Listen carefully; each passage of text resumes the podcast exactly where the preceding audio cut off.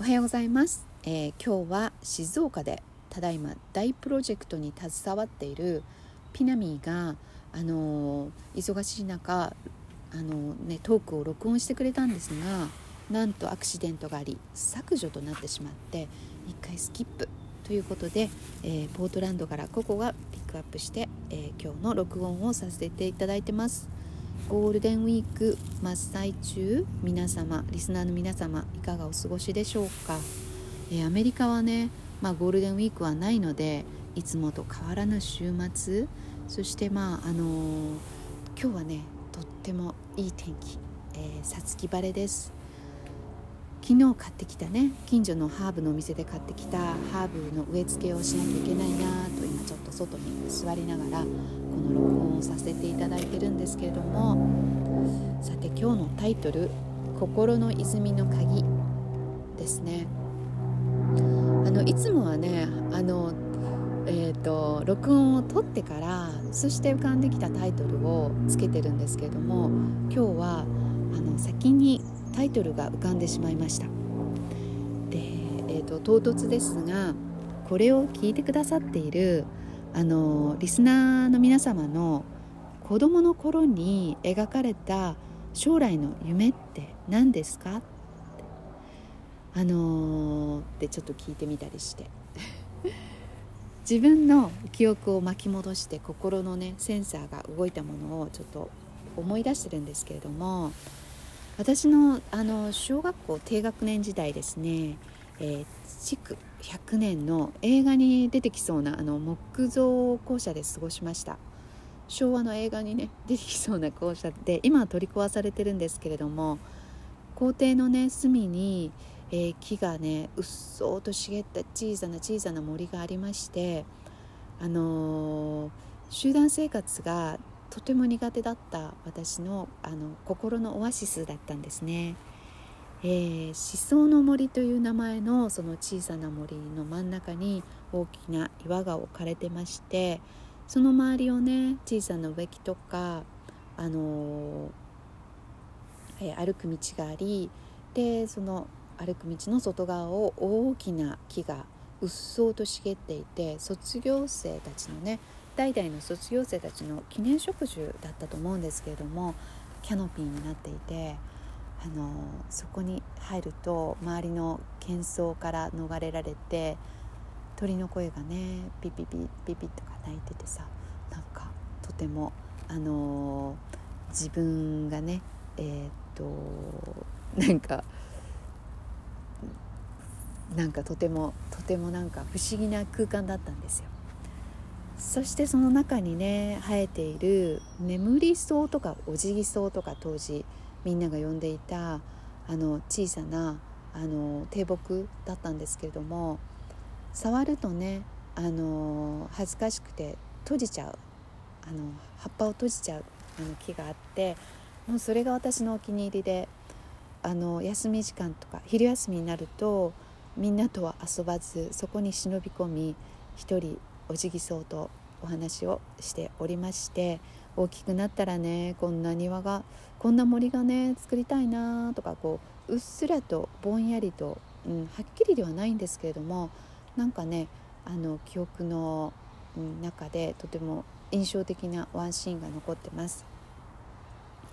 同時期ですねもう少し大きくなった頃かななんか母がとにかく花が好きな人でえー、っと花壇には割といろんな花が咲かれ咲か咲咲いていて四季折々花の名前を教えてくれました。でまあそんな影響でね自分のあの気に入ったチューリップ植えてみたりとか私もしてたんですけれどもそんであのー、何？あのー、チューリップのお世話をしてて自分の心の中に浮かんできたバラ園があってえ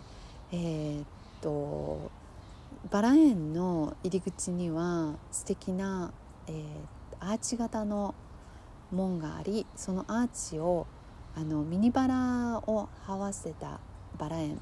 それを母に作りたいって全然ねおねだりする子じゃなかったんですけれども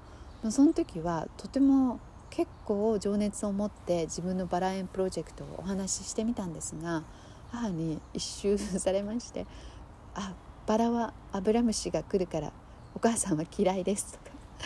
それからねあのお母さんはあのお世話ができないのであの、うん、もう少し大きくなって自分のねあの自分の大人になってから自分のバラ園を作りなさいとか言っていうことで、えーと、しぼんでしまった夢があるんですね。お蔵入りになっちゃったんですけれども、まあ、当時ね犬も自分で世話するから飼って飼ってとか言って結局母が世話してたんでまあそんな なんかそりゃそうだろうなとか思うんですけれどもまたあと印象的なことが小学校56年の頃に「将来の夢」というなんか作文を書くことがあったんですけれども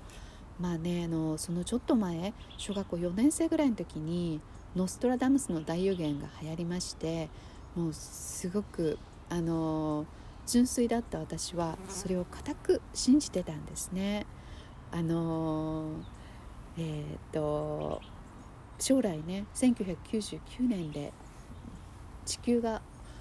終わってしまうのに夢を持っても仕方ないよねっていうそんな小学生だったんですけれどもでまあ一つ、うん、なんかこっそり抱いてた野望というのかなんとかが花の写真を撮るのが好きだったので、まあ、あの写真を撮ったりねで好きだった文章を書くこと、うん、がなんかそんなことがなんか自分を解放してくれる時間だったんでですが、まあ、当時ね昭和50年代女性がそんなことをして生きていってるあまりサンプルというものがなくでまああの周りがね幼稚園の先生になりますとかあの医者になりますとかピアニストになりますとか社長さんになりますとかあの総理大臣になりますとかって言ってた子も男の子でいたと思うんですけれどもみんなそれぞれなんか何やしらあのさらさらと書いていく中私は煮え詰まってて最後の最後まで書けなかったんですが、まあ、やりたいこともないしみたいな消去法でで私には特技もないし、まあ、とりあえずお母さんにしとくかみたいなお母さんにしてみたんですね。ででなんかあのーギリギリに作文締め切りギリギリに黙想をしまして浮かんできたのが、はいえー、白い壁の、えー、芝生の家、うん、でそこにあの背の高い優しい旦那さんと、えー、男の子が1人子供のことを想像したんですけれども男の子が1人浮かんできてそして、えー、犬 犬が1匹あの浮かんできましてそれをあの何あの作文の横の絵に描いたことも覚えてます。で芝生にフェンスをつけるかどうかを迷ってその芝生の横に花を咲かせるかどうかまで迷った記憶があるんですね。でもその作文は手元にないので、まあ、どんなんだったとかは定かじゃないんですけれどもしかしほぼほぼみんな書いたことを叶えているのでもしねあれが魔法の作文だと知らされていたらですねそして1990年99年以降も世界が続くことを知らされていたら知っていたらもうちょっと夢のあることをね書いたのに、うん、まあそして女の子でも何でもやろうと思ったらねできるんだよみたいなそんなことも昭和50年代のあの田舎の女子学生には思いつきもしませんでした。でもうちょっとね年齢が上がるとこうマイバースデーっていう占い雑誌が好きになりおまじないとかねハーブそしてタロットにとても惹かれていってあの一時神戸の三宮の 占いの館のお姉さんにとても憧れてた時期もありました。そんなこんなでね、えー、っと人生いろんな体験を重ねて、まあ、自分探しを続けて随分遠回りになったんですけど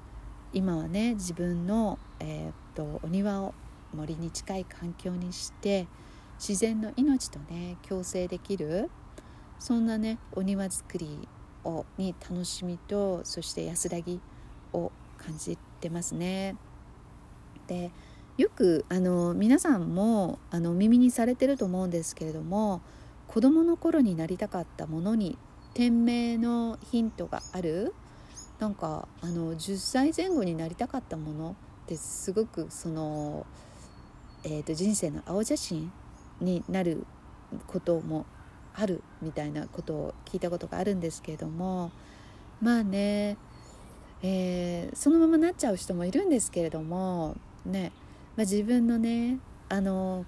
いろんな遠回りをしてあの自分の心の泉のね鍵がこの鍵だったのかっていうのをこう見つけ出す喜びもね遠回りをした後だからこそ、うん、喜び倍増みたいな とかちょっと思ったりしました、えー、最後になりますがあの70回目の録音でピココンの強烈なファンのリスナーさんたちとか口走ってましたけれどもあの強烈なファンのあの違う熱烈なファンのリスナーさんたちって言いたかったんですね。深くお詫びさせていただきます、